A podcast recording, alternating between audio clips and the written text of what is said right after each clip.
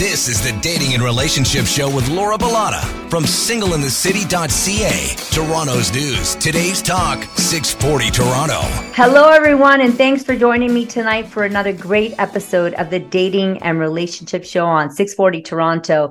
This show is where we bring you all the latest news and tips you need to know about the complex world of relationships. I'm your host, Laura Bilotta, founder of singleinthecity.ca. Tonight, we're going to be tackling a very serious topic stalking, harassment, and domestic abuse with my friend and go to lawyer, Leanne Townsend. Hello, my beautiful friend. Hi there. How are you? I'm good. How are you? I haven't seen I'm you in good, a while, you. but you're looking fabulous online. Well, thank you. She's just like, she says to me, I've been working hard. Yeah. it does take a while though, right? Like when you want to make changes, it just doesn't happen overnight, but you are looking Oh, for sure. Keep doing what No, it's a lot of work. It's a, especially the older you get. I find the older you get, the harder it is to lose weight and uh, Yeah, after 40, yeah. forget about it. yeah. Now, as a family lawyer and the owner of Townsend Family Law, Leanne has over 11 years of private practice under her belt, and she brings a balanced approach to her clients with her compassion and people skills. She's amazing, guys. Uh, she's also the host of the Divorcing Well podcast, available on Apple Podcasts. And tonight we're going to be looking deeper into how stalking and harassment are handled here, right here in Canada, because Leanne is Canadian, and the legal implications of these situations and how you can protect yourself from this. Well, again, Leanne, thank you for joining us. Happy to be here. So let's start off by talking about stalking and what it really means because I feel like stalking nowadays is no longer just about, you know, a stranger hiding in bushes. It's now recognized as a type of controlling behavior where someone tracks, monitors, and, and tries to control another person's actions. And, and stalkers are using different methods like secret apps, GPS trackers, and even hacking into somebody's security systems to gain control. For example, one person's ex partner took pictures from her uh, security camera to to intimidate her while another person's partner would manipulate the lights in their home using a voice control device to scare them off and then in another case that i heard about a woman discovered that a teaching assistant who had been repeatedly calling and hanging up on her was the same person so, in your opinion, Leanne, I mean, does all this sound pretty accurate? It does, and unfortunately, with um, you know all the increases in our use of technology and all the new inventions, there becomes almost more ways for people to stalk or harass other people, and so um, in you know in some cases it's hard for the law, I think, to keep up with the technology, and currently um, the stalking is dealt with through criminal law primarily. There are some other measures, but it's primarily a criminal offense and it falls under the category of criminal harassment. And in Canada, um, criminal harassment is defined as engaging in conduct that causes the other person to reasonably fear for their safety. And it must consist of a repeated behavior, like repeatedly following someone from place to place, repeatedly communicating with them, besetting or watching them, or engaging in threatening conduct. So that those are the parameters that would get someone charged with the offense of criminal harassment. And as we'll get into discussing, you know, one of the challenges is that some of the stalking behavior maybe doesn't meet some of these requirements, and there's a bit of a, a gap in the law in addressing it. Can you provide an overview of the current state of stalking laws in Canada, um, Yeah. particularly in relation to criminal harassment? Yes. So, as I was just mentioning, the criminal code, section 264, subsection 1, defines what criminal harassment is. And the punishment for criminal harassment, it, depending on whether it's prosecuted summarily or by indictment, it can be up to 10 years in jail or six months in jail, depending on um, how it's prosecuted. Um, and that's primarily so any kind of stalking offense primarily falls under this category of criminal harassment. Um, and in addition to the charge of criminal harassment, other mechanisms that can be used uh, for some by somebody who is being stalked is they could apply again to the criminal courts to get something called a peace bond, which is where you get someone put on conditions that they're not to be within a certain distance of you they're not allowed to communicate with you and you have to establish um, you know that you had a fear for your safety in order to get that. And then in the family law context there's something called a restraining order where somebody can get a restraining order against someone who's been harassing them um, and you know they have to establish uh, that there's you know a safety element involved there as well yeah, and you know what? I think you're you're correct in saying that technology is moving so quickly nowadays that we can't keep up.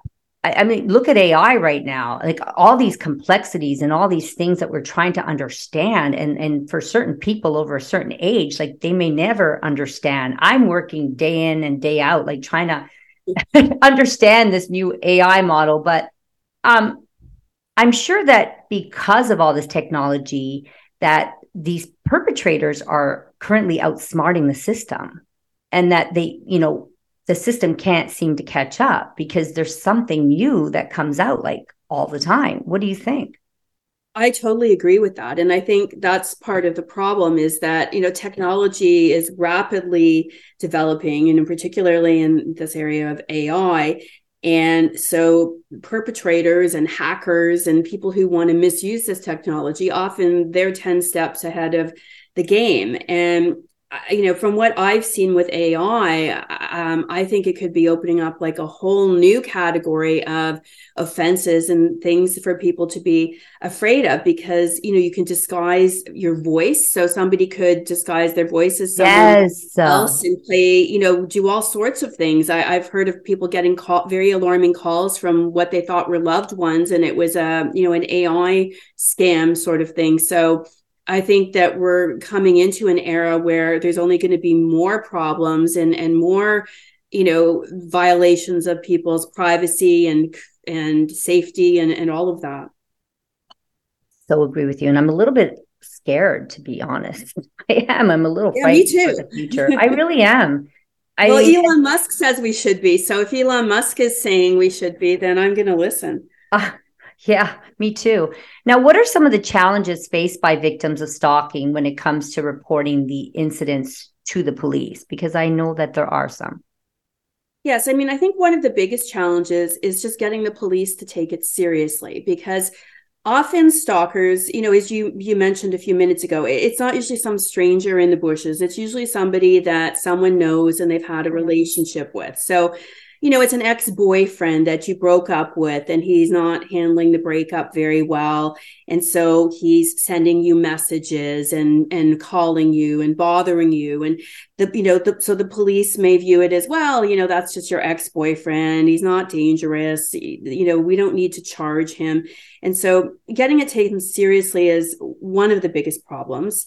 Um, another problem is just that sometimes these types of offenses can be hard to prove. If someone is calling you from a, you know, blocked number and you know hanging up on you at all hours or things like that how do you prove who's actually doing that or if someone's sending you um, messages from an email address that you know you don't know who it belongs to because anyone can create an email address of some sort or you know use burner phones or things like that. So sometimes part of the problem can be the police don't want to lay a charge because they know that the crown's not going to be able to prove it because it's difficult uh, to prove some of these things and and it requires a lot of very advanced uh, you know technologically tracking and experts who are able to take something and, and trace it back to where it originated. And so that can be part of the problem as well. And then also victims, like any victims of domestic violence or domestic abuse, often they're fearful as well just to report it and come forward in the first place. They think they won't be taken seriously, or they're afraid that by reporting it, the person who's doing it may escalate things and they could be an even more. That's even scarier but we're going to continue this conversation right after the break with my special guest, Leanne Townsend. Stay with us.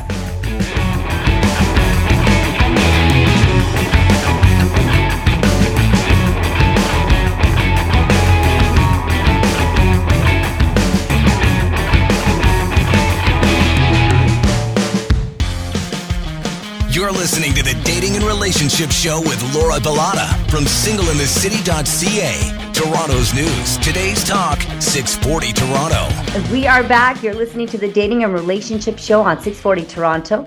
I'm Laura Bilotta. Getting back to my chat with family lawyer Leanne Townsend on what you need to know about stalking and harassment in Canada. Now, before the break, we were talking about some of the challenges faced by victims of stalking when it comes to reporting incidents to the police. And are you are there any more points that you wanted to discuss? I think I answered it um, is in terms of the things I wanted to cover for that point. Okay. Now, are, are the backlog and delays in the justice system still a thing? Because I can see this as a huge issue too. I mean, you report an incident, and even if they get arrested, chances are they're going to get out on bail because of the current legal system. And I know this by speaking to a chief police officer like just a little while ago a few weeks ago actually after i had my wallet stolen. I had camera surveillance of of the perpetrators. They were spending my money all over town using my name to try to buy illegal substances or not illegal but controlled substances let's just say. Um, and then you know I, I i talking to this police officer and he's like well what's the point? I mean if we put them in jail with the current legal system that we have in our current government they're just going to get out in 24 hours. And, and then they're going to just get out and do it all over again. I said, where is the safety in that? I mean, like, seriously. So basically, uh, lock your doors and you're on your own, is, is what he's essentially saying. Now, this delay can create a situation where victims have to wait for months or even years to see justice served, which prolongs their exposure to potential harm. What do you think about that, Leanne? Because like the backlogs, are they still a thing? Because I'm assuming they are. They're definitely still a thing. And I completely agree, Laura, with everything you just said. Uh, you know, essentially, victims are like sitting ducks in some situation where you know they're they're terrified of this person and that this person is going to do something um, but our law is very reactive rather than proactive. It waits until somebody's done something, you know, before they can be charged and arrested and, you know, taken to jail potentially. So if you think someone's going to do something and you really strongly believe it and they've been saying they're going to, you know, sometimes you you do feel like a sitting duck. And you made another comment that is so accurate, which is that unfortunately uh, our system is very uh, release oriented. So when mm-hmm. people do get charged they're released it's very onerous now for the crown to be able to get someone detained in custody pending a trial. The system is designed to release most people. So you have people who are violating um, you know, maybe they're already on a criminal harassment charge and they violate it while they're out on bail and then they get released again, only to violate it again. And that's part of the problem. There's this revolving door. It's not taken seriously. People are not locked up. Um, they're released all too easily.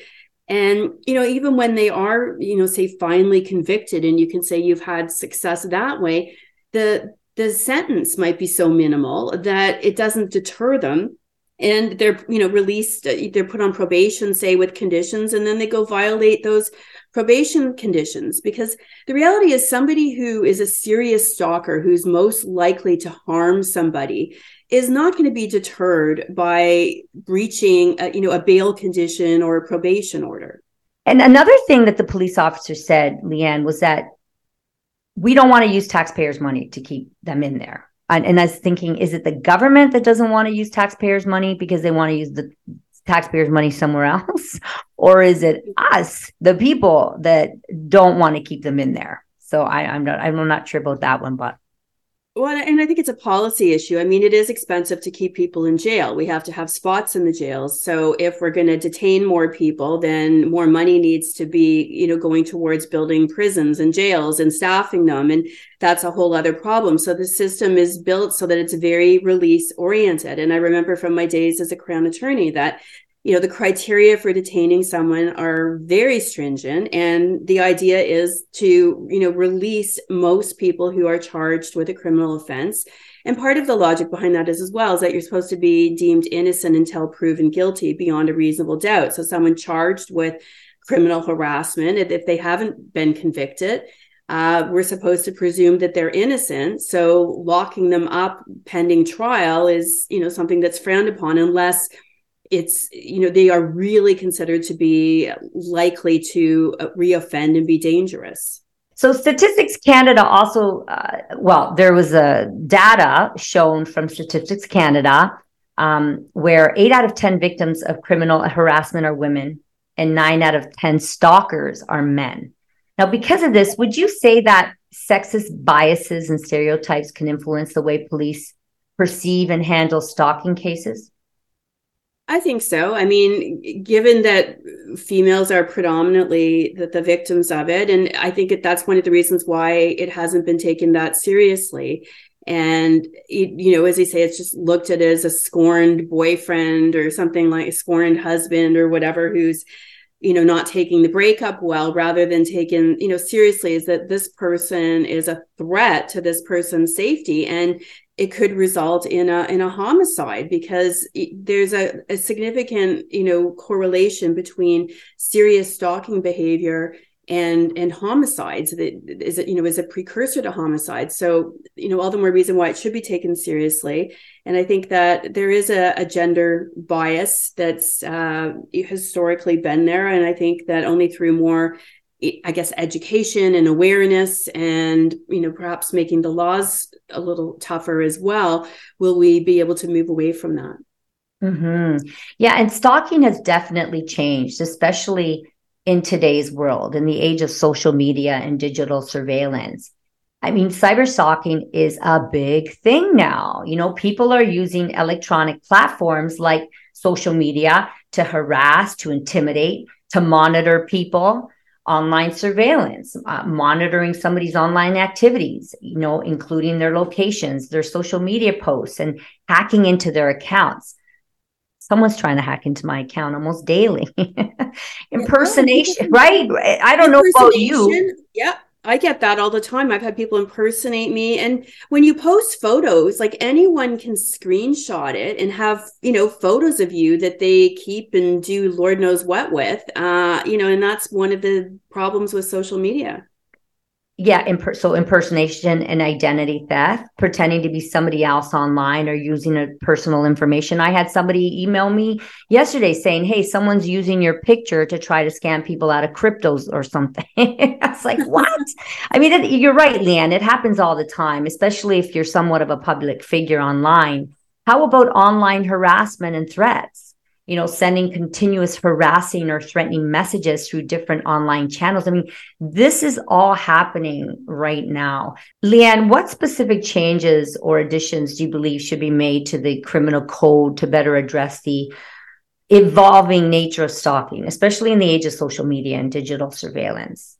Because I think it's a pro- big problem, and uh, I don't feel like the legal provisions in the criminal code cover all the complexities of stalking in this uh, age of social media. They definitely don't. And i think one of the changes that uh, people are discussing making is removing the requirement in criminal harassment that somebody has to fear for their safety because that sometimes um, you know something can be harassing and upsetting but maybe you don't fear for your physical safety. So broadening it um, to that it affects your ability to move about your daily life. And so broadening the definition to, to something like that would catch more cases of it. So that would be one example. I think we have to speed up the access to justice as well. This situation of having people act, you know, feeling like sitting ducks waiting for something to happen, that has to stop. And so there needs to be more resources to get things through the system faster, or maybe these types of cases could be streamlined and given higher priority so that they get faster court dates and things don't take as long. Uh, as we were discussing before, they also need to just take these kind of cases more seriously. That's a huge element. Um, and in some countries, um, I think Scotland is one of them, they actually have an offense called coercive control. And there's some advocates here in Canada and Toronto that think that this is something we should consider having here and adding something to our criminal code that's an offense of coercive control that could be a catch all for some of these types of offenses as well. Very interesting. We're going to take a moment to regroup and hear from our sponsors. And when we return, we're going to continue our conversation with Leanne Townsend. We're going to get into discussing the concept of coercive control and how it relates to stalking. Stay tuned.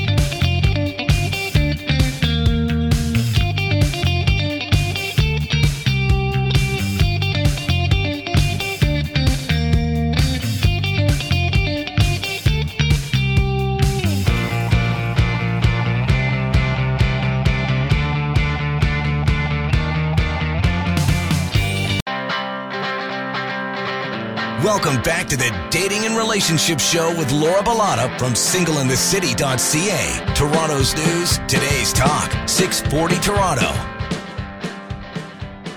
Welcome back to the Dating and Relationship Show. It's Sunday night. You're listening to 640 Toronto. We're getting back to our chat on how to raise awareness for stalking and harassment issues and victims with family lawyer Leanne Townsend of Townsend Family Law. Welcome back. Let's discuss the concept of coercive control and how it relates to stalking. Can you explain what it is and how it should be addressed legally? Yes. So coercive control refers to behavior by a current or former partner that causes the victim to fear that they will be physically harmed or causes their mental health to decline or causes the victim such alarm or distress that there's a substantial effect on their day to day activities. And there, right now, there's a, a, private members bill that's been put forward to make coercive control uh, a criminal offense, um, and I'm not quite sure where the status is on it. I know it hasn't, you know, made it through readings and been made into law, but it is something that is being considered.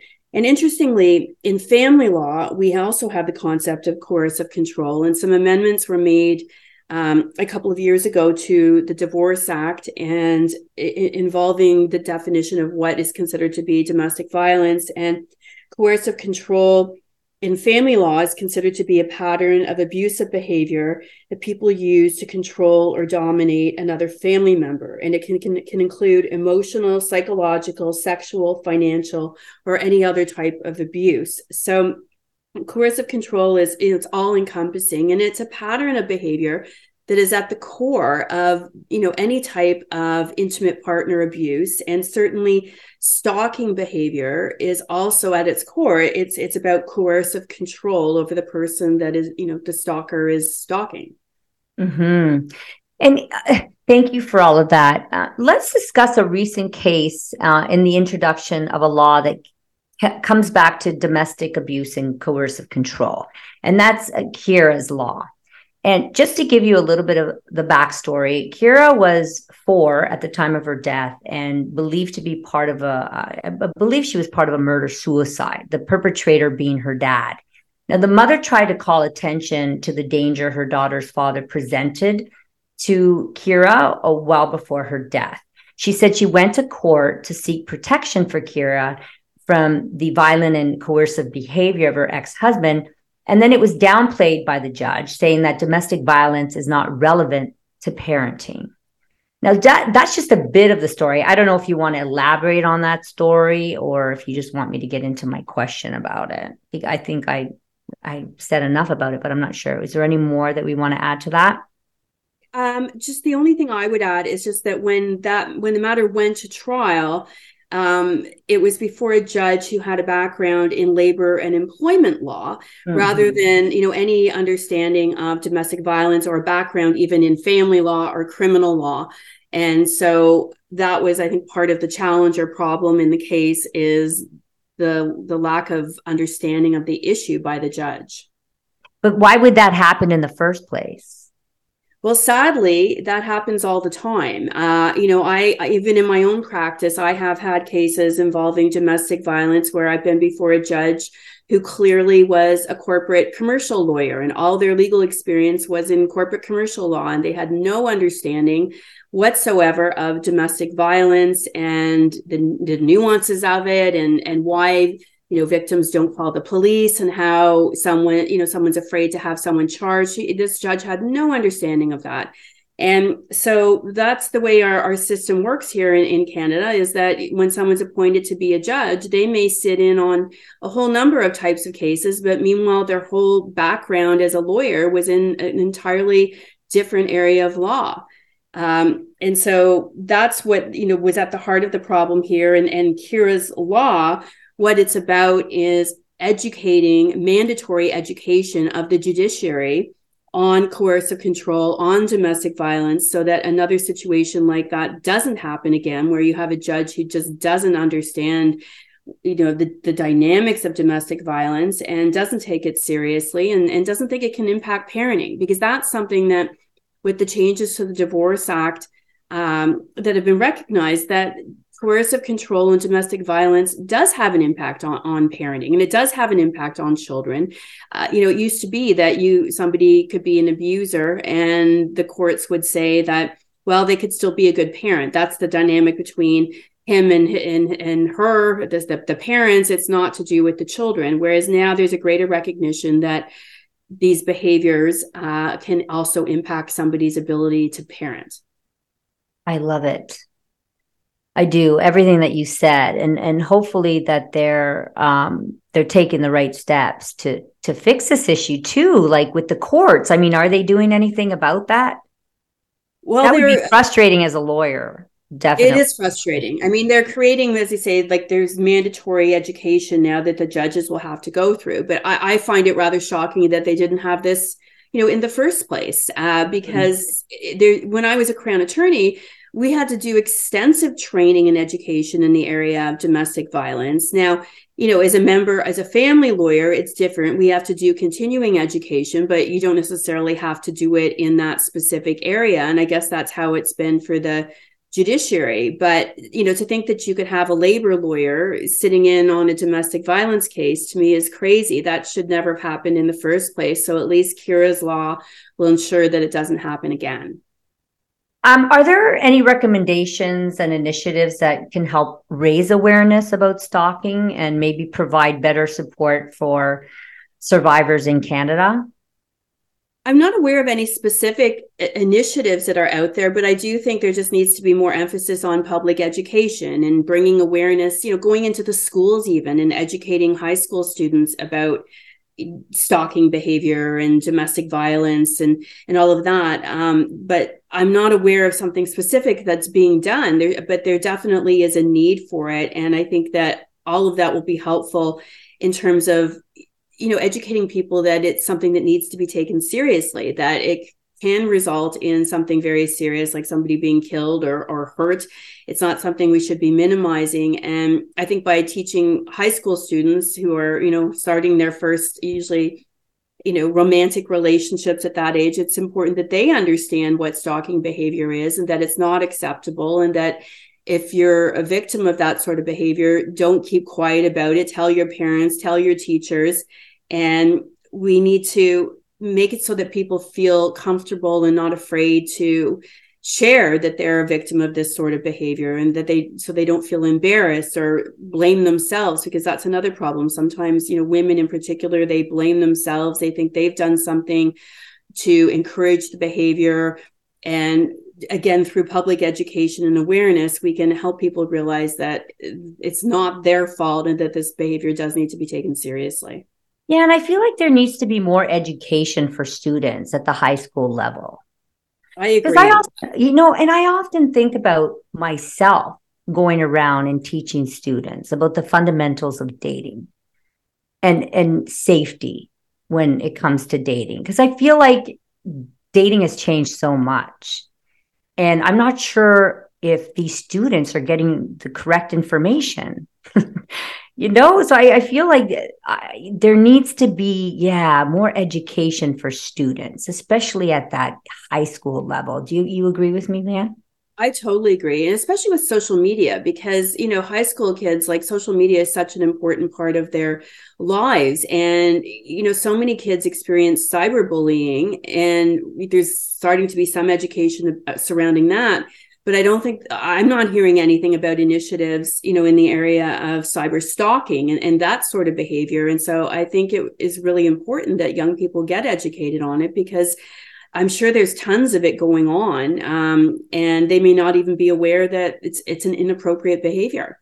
Yeah, and so in your opinion, then um, maybe one of the roles that individuals or communities can play in in combating stalking and supporting survivors is maybe having a peer support group or network or something where you know a bunch of the survivors uh, can connect share experiences access mutual support and that's and all of that. And i'm sure there are some support groups out there right now for that. Yeah I think that's a great idea because I find with so many of these things, like talking about them is what you know helps people realize they're not alone it helps them feel comfortable reaching out for help um, and reporting it and all of those things so support groups you know m- more public discussion all of those things i think would be helpful yeah, now we're going to take one last short break. Stay tuned as we continue our conversation with family lawyer Leanne Townsend on stalking and cyberbullying in Canada.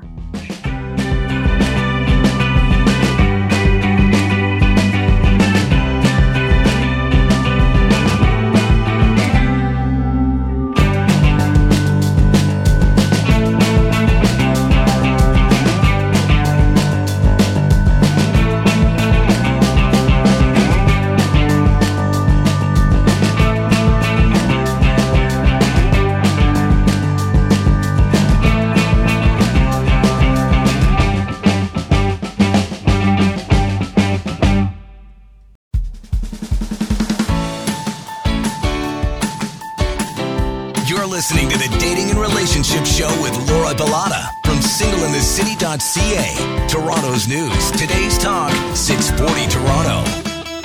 What a great show tonight, guys. You're listening to the Dating and Relationship Show on 640 Toronto. I'm Laura Bilotta from singleinthecity.ca with my special guest, Leanne Townsend. Getting back to our discussion on protecting yourself from harassment. That's what we're going to discuss right now. Uh, Leanne, how can survivors of stalking protect themselves? It's very prevalent nowadays, right? So we really need to ensure that um, a lot of these survivors are getting the information that they need. So, what legal steps can they take to ensure their safety and hold their stalkers accountable? Because the stalker should be held accountable.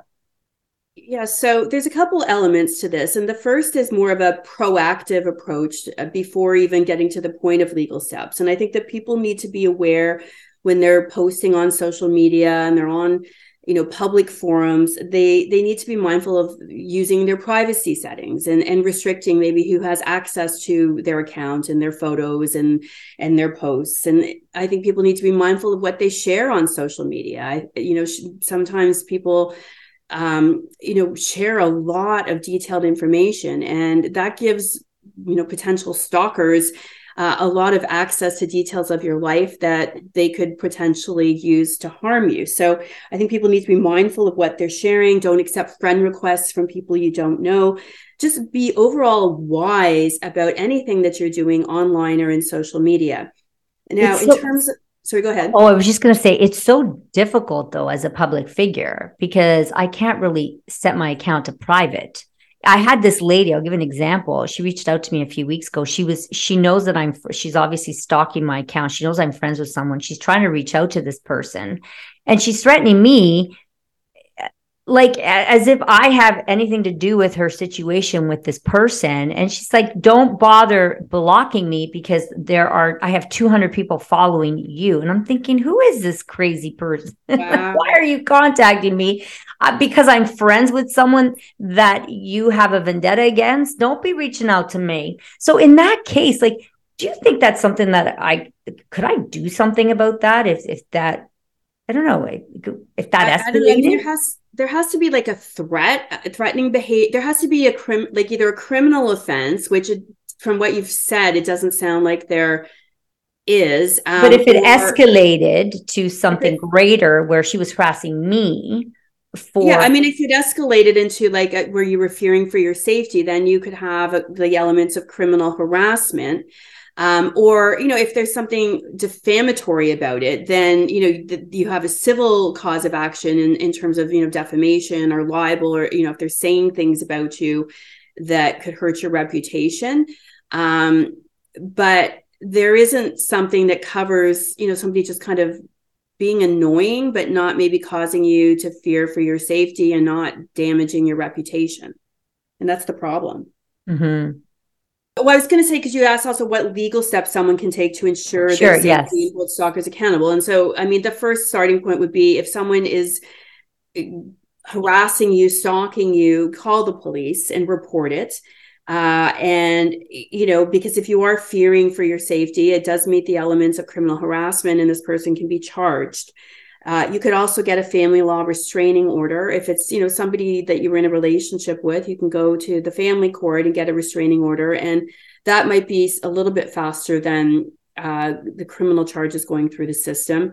You could also apply to get a peace bond, uh, which is through the criminal courts, and it's not a criminal offense. It doesn't make it a criminal offense, but it can put somebody on conditions that they're not to come within a certain distance of you, and they're not allowed to communicate with you. So those sorts of things are, are legal steps that somebody can take. Um, and it's really important, I think, if you are being harassed or stalked, you know, to to save evidence. So, you know, if someone is sending you harassing messages by, you know, text or by DMs, make sure you save them. You know, sometimes when something is upsetting, our first in- instinct can be to just delete it because we don't want to look at it. But you don't want to do that because if if this person, you know, is dangerous and, and should be charged, you're going to need these messages to turn over to the police that will help, you know, as being evidence against this person. So you want to make sure that any, or if you can take photos of, you know, if somebody's watching you or they're near your home and you can get a photo of it, that type of stuff is really important. Yeah. And looking ahead, Leanne, what changes or improvements do you hope to see in Canada's legal system and society as a whole regarding the handling of stalking and support for survivors? Well, first off, I hope to see it taken more seriously because it, I don't think it, it still is being taken as seriously as it should be. So that how can it? But I, I don't understand how it cannot be taken so seriously. Like I just don't understand.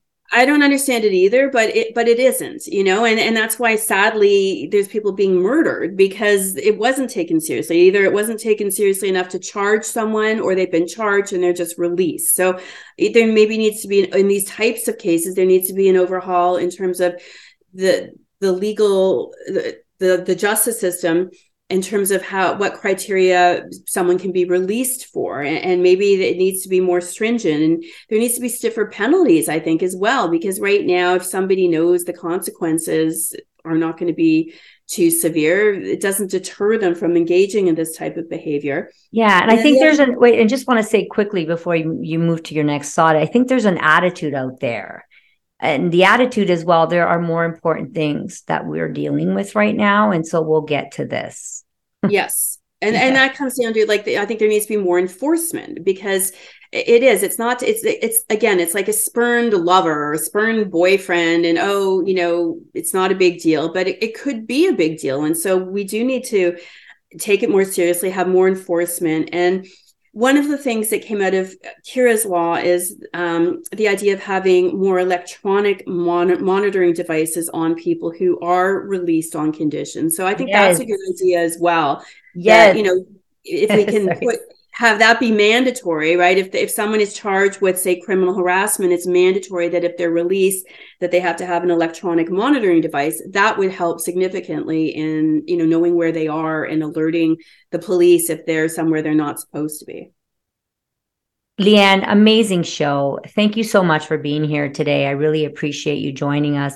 I asked you quite a few things, but is there anything that I left out that you feel that we need to um, you know get out there? The only thing i would say is that if you're listening to the show tonight and you are somebody who is ha, feels that you're a victim of this type of behavior or you're thinking about it and you're thinking hey like wait a minute.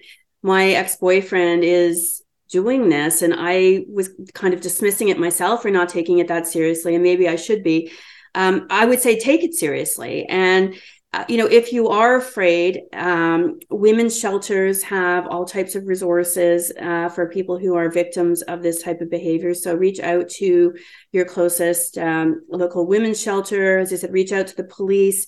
Uh, have a safety plan. If you are being stalked, sit down um, with you know either you could do it with a lawyer you could do it with a you know women's shelter social worker at a women's shelter but develop a safety plan so that if something happens you know how to get to safety or or the you know the police will be alerted or somebody will be alerted who can call the police.